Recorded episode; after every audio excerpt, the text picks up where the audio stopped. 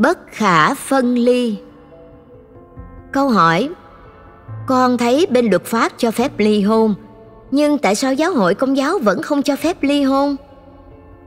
Sơ Thiên Di, dòng Đức Bà, nữ kinh sĩ Thánh Âu Tin trả lời: mới hôm qua trời vẫn còn hanh nóng, vậy mà chỉ sau trận mưa rào cùng những đợt gió rít lách qua khe cửa, sáng nay cái lạnh đầu mùa đã bao trùm khắp vùng Bắc Bộ. Ông Toàn khoác vội chiếc áo dạ cũ, ngồi bên chiếc bàn nhỏ quen thuộc. Tay ông vân vê nhúm thuốc lá cho vào chiếc điếu cày cũ kỹ. Ông rít một hơi thật dài. Ông nhả đám khói lên trần nhà, mắt nhắm nghiền mông lung nghĩ suy. Khuôn mặt ông hiện rõ những đường nhăn nheo của tuổi tác. Cùng làn khói thuốc, ông càng trầm tư, những nếp nhăn lại càng hằn sâu trên khuôn mặt sạm nắng của ông. Có lẽ trong 6 đứa con, ông Toan nặng lòng nhất với Thu Vân, con gái thứ tư của ông. Thu Vân năm nay đã ngoài 30. Mới năm ngoái ông còn bận lòng với cảnh ế chồng của Thu Vân. Ông nói: con gái lớn chưa chồng như cảnh hũ mắm treo đầu giường. Vậy mà năm nay, khi Vân đã có nơi có chốn, ông lại đứng ngồi không yên. Ông âu lo vì con rể tương lai nhà ông khác tôn giáo. Khi bàn đến chuyện cưới xin, bên nhà trai quả quyết: đạo ai người đó giữ. Ông thở dài não nề khi nghĩ về cuộc sống tương lai của Thu Vân. Thu Vân bước vào nhà trong bộ quần áo xinh đẹp, mặt tươi như hoa, nhưng vừa thấy ông Toan ngồi đó trầm tư, mặt cô liền đổi sắc. Con chào bố, con mới về. Ông Toan nói với Vân: con ngồi xuống, bố nói chuyện. Vân nhẹ nhàng ngồi vào ghế. Chuyện cưới xin của hai đứa, con tính sao? Nghe bố hỏi vậy, Vân nghĩ ngay đến nghi thức tôn giáo, bởi Vân biết rõ bố rất lo lắng việc cưới xin khác đạo của cô. Thu Vân trả lời: dì Hoan đang lo giúp con liên lạc với cha xứ, chuẩn bị nghi thức làm phép tha. Nghi thức phép chuẩn dành cho đôi tân hôn không cùng công giáo. Ông Toàn: thằng Vinh nhất định không học đạo sao con? Vâng, anh ấy là cháu đích tôn nên ông bà bên đó không cho theo đạo. Anh Vinh phải giữ đạo ông bà để sao lo việc đạo hiếu với tổ tiên nhà anh bố ạ. Ông Toàn nhăn nhó: vợ chồng với nhau, chung nhà chung cửa, chung một chiếc giường, chung con chung tài sản. Vậy là niềm tin tôn giáo lại hai hướng khác nhau. Bố thấy cuộc sống gia đình con phiêu lưu quá. Lại còn bao nhiêu cái chuẩn mực luân lý công giáo trong đời sống gia đình mà cả hai phải biết và sống. Bố không an lòng. Thu Vân im lặng, nhìn vào khoảng không xa xăm đầu ngõ.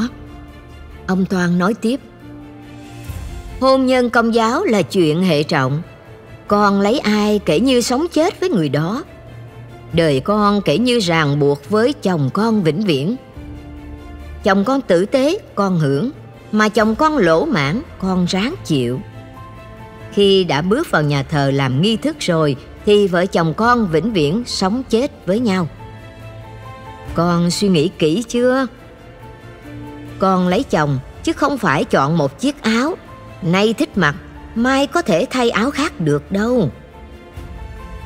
Ông Toàn uống vội ly trà vối, rồi nhìn vào vết loang lỗ trên nền xi măng. Thu Vân không nói gì. Cô vân vê gấu áo như đứa trẻ lên 4 lên 5, bị bố bắt quả tang làm chuyện sai. Trong lòng cô ruột gan rối bời, cô không biết mình phải làm gì đây. Bên tình, bên hiếu, biết chọn đường nào. Cô yêu Vinh, Vinh cũng yêu cô. Cô có thể chứng minh tình yêu của Vinh dành cho mình bằng sự quan tâm, chăm sóc anh dành cho cô.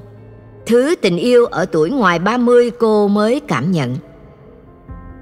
Trong mắt Vân, Vinh là người tốt.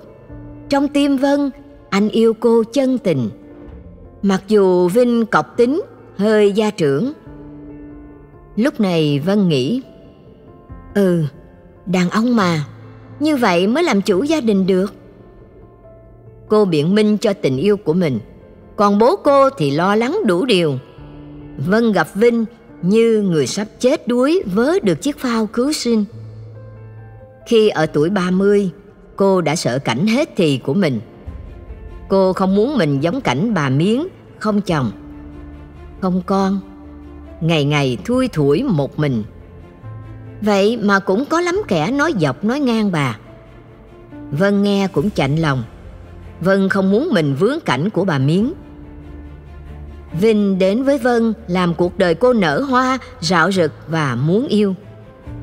Thu Vân không thể từ chối tình yêu này được. Trước ngày cưới, dì Hoan dẫn Thu Vân, Vinh lên gặp cha xứ. Vị linh mục lớn tuổi nhìn đôi bạn chuẩn bị kết hôn nhắn nhủ: đời sống gia đình êm ấm khi cả hai thương yêu nhau thật, cùng nhau nhìn về một hướng, tôn trọng nhau, san sẻ công việc cho nhau, đặc biệt là bao dung, tha thứ cho nhau. Hai con đã chín chắn trong tuổi lập gia đình.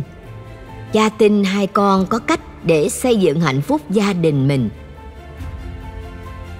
Vinh nhanh nhẹn thưa Vân một cách xác quyết sau những lời nhắn nhủ đầy ưu ái của cha xứ. Trong ngày Thu Vân và Vinh làm phép chuẩn hôn nhân, cha xứ tâm tình với đôi bạn: để gia đình các con hạnh phúc trọn đời yêu thương nhau, sinh con và giáo dục chúng cho tốt thì đòi buộc các con phải một vợ một chồng, chung thủy với nhau và bất khả phân ly. Đó cũng là mục đích của hôn nhân công giáo. Đặc tính đơn hôn và bất khả phân ly trong hôn nhân công giáo xuất phát từ ý định của Thiên Chúa. Bởi thế, người đàn ông sẽ lìa cha mẹ mà gắn bó với vợ mình, và cả hai thành một xương một thịt. Trong Tin Mừng Mát-thêu, khi trả lời với các nhà biệt phái về việc ly dị, Đức Giê-xu quả quyết: tại các ông chai đá cứng lòng nên ông Mô-sê cho phép rẫy vợ, chứ thuở ban đầu không có thế đâu. Lời Chúa đã phán, sự gì Thiên Chúa đã phối hợp, loài người không được phân ly. Khi hai con ưng thuận đến đây và để Thiên Chúa chứng nhận và chúc phúc, hai con đã trở nên một, một xương một thịt, trọn đời bên nhau. Thu Vân, con phải là ánh sáng, là muối, là tin mừng cho Vinh, và Vinh cũng vậy. Hai con phải thực sự yêu thương nhau và tha thứ cho nhau thì hôn nhân mới bền chặt. Cha cầu chúc hai con trăm năm hạnh phúc. Sau ngày cưới, Thu Vân và Vinh vào miền Nam sinh sống. Thấm thoát con gái đầu lòng của Vân cũng đã 3 tuổi. Thu Vân tạm ổn công việc trong một trường mầm non của các sơ, còn Vinh nghề nghiệp tự do nên cũng bấp bênh. Cuộc sống nơi đất khách quê người phụ thuộc hoàn toàn vào đồng lương ít ỏi của người vợ. Dần dà, tính khí gia trưởng cộc cằn của Vinh lộ rõ khi người chồng sống lệ thuộc vợ, mất hết uy thế của người đàn ông. Vinh viện cớ cấm cản vợ đi nhà thờ, đọc kinh liên gia. Trước đây, khi Thu Vân nhờ Vinh chở đi viếng Đức Mẹ Fatima Bình Triệu, anh lừng khừng, nhăn nhó rồi cũng chở đi, rồi đứng bên ngoài chờ Vân khấn nguyện. Nhiều lần Vinh nói: có chừng tự mà đi, bà ấy có cho tiền không mà bà cứ đi đến đó. Thu Vân chỉ biết khóc trong lòng trước những câu nói vô tình đến bạc bẽo của chồng. Vân cầu nguyện với Chúa: con muốn làm ánh sáng, làm muối men của Chúa ngay trong chính gia đình con, mà sao khó quá Chúa ơi. Vân lấy tay quệt vội giọt nước mắt khi nghĩ về câu nói của bố trước ngày cưới: cuộc đời con kể như sống chết với chồng con, hôn nhân này, gia đình này là của con. Nhiều lần trong cơn say, Vinh đấm đá vợ vô cớ, đập phá đồ đạc mỗi khi có chuyện bất bình trái ý. Vân chỉ biết cắn răng chịu đựng cho êm cửa yên nhà. Bố mẹ hỏi thăm gia đình, cuộc sống vợ chồng nơi xa quê thế nào. Cô tỏ vẻ gia đình mình hạnh phúc, cho ông bà yên tâm. Nhưng trong lòng cô ngổn ngang những cảm xúc. Cô nuôi hy vọng mình phải là ánh sáng cho chồng, vì hôn nhân này Thiên Chúa đã liên kết, con người không được phân ly. Đã lâu lắm rồi Thu Vân thèm một bữa cơm tối có đủ chồng con. Cũng từng ấy ngày, Thu Vi, con của Vân, không nhìn thấy mặt bố. Con dậy đi học, bố còn ngủ. Con ngủ, bố mới về. Khi Vinh về đến nhà là nồng nặc mùi rượu. Thu Vân lại trở thành kẻ hầu hạ cho Vinh khi anh nôn ói khắp nhà, có khi lên cả chăn màn. Vinh rên la văng tục, chì chiết vợ con. Lúc này Vinh khác hẳn so với hình ảnh Vinh trước đây. Đêm nay, Thu Vân cảm thấy rùng mình ớn lạnh, cảm giác có chuyện chẳng lành. Đêm đã quá khuya, tiếng chó sủa in sớm. Vân nghe tiếng xe máy đổ rầm trước khu nhà trọ. Cô chạy ra thấy Vinh nằm sóng xoài trên đất. Hàng xóm đỡ phụ Vân đưa Vinh vào nhà. Vinh nửa tỉnh nửa mê, chửi rủa thóa mạ Vân vô cớ, rồi hất tung mâm cơm trên bàn Vân chuẩn bị cho chồng. Vinh như một tên hung thần lao xuống bếp cầm dao đòi chém Vân. Vân chỉ kịp túm lấy con gái lao đi trong màn đêm xám xịt. 2 tuần sau, Thu Vân nghe tin chồng bị đột quỵ. Cô liền đến bệnh viện chăm sóc chồng. Cô không nhận ra hình dáng của chồng. Vinh gầy gò, hốc hác, khuôn mặt đen sạm, nhìn Vinh thật thảm hại. Vinh nằm bất động, nhưng miệng vẫn ú ớ nói được từng chữ. Gia đình ở xa nên mọi việc chăm sóc Vinh đều một tay Vân đảm nhận. Sức khỏe Vinh ngày một yếu đi vì thêm căn bệnh xơ gan cấp tính. Vinh có bịt tai bịt mắt, anh vẫn cảm nhận tình vợ chồng Thu Vân dành cho mình. Nhìn vợ hao gầy xơ xát, Vinh bộc bạch: "Anh xin lỗi đã làm cuộc đời em khổ. Anh không xứng đáng nhận tình thương này của em." Thu Vân mặt quay đi hướng khác với 2 dòng lệ. Vinh cũng nước mắt lưng tròng: "Tại sao em tốt với anh vậy? Anh đã hành hạ em đủ điều, mà sao em..." Vân không cho Vinh nói nữa vì sợ anh mệt. Thu Vân trả lời: "Vì em phải mang tin mừng của Chúa cho anh. Em phải là ánh sáng cho anh. Anh còn nhớ cha xứ đã giảng trong lễ cưới của anh và em không?" Vinh gật đầu, rưng rưng xúc động. Vinh thỏ thẻ trong đau đớn: "Có lẽ anh không còn sống bao lâu. Em có thể giúp anh một việc không?" Thu Vân gật đầu như ngày Vinh cầu hôn mình. Vinh nói: "Anh có thể theo đạo của em được không?" Vân không thể tin những gì mình vừa nghe. Vân sung sướng ôm chầm lấy vai Vinh, khóc thúc thích như một đứa trẻ. Vân xin một cha dòng thánh thể đến giúp Vinh xét mình trước khi được rửa tội. Trong ngày Vinh rửa tội, bố mẹ và một số anh chị của Thu Vân cũng có mặt chúc mừng Vinh theo Chúa. Vinh mặc chiếc áo trắng nằm trên trước băng ca trong bệnh viện. Nghi thức rửa tội diễn ra thật xúc động ngay nơi con người cận kề với cái chết. Bố Vân giúp Vinh làm dấu thánh giá. Ông nở nụ cười mãn nguyện. Khóe mắt Vinh 2 dòng lệ ứa tràn xúc động.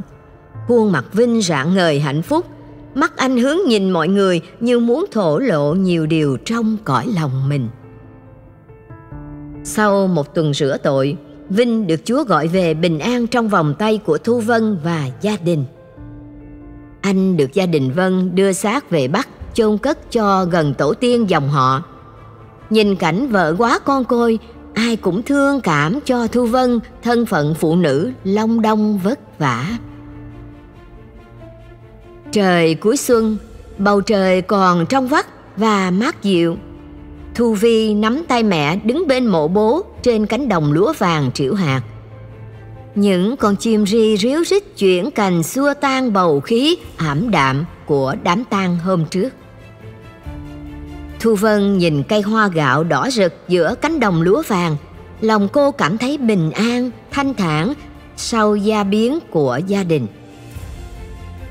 Cô chợt nhớ đến mùa hoa gạo năm nào Vân đã được Vinh ngỏ lời yêu, mắt cô dưng dưng hai dòng lệ khi nhớ về ngày ấy. Thu Vân nắm tay con gái đặt lên mộ Vinh một nén nhang, rồi chắp tay nguyện cầu.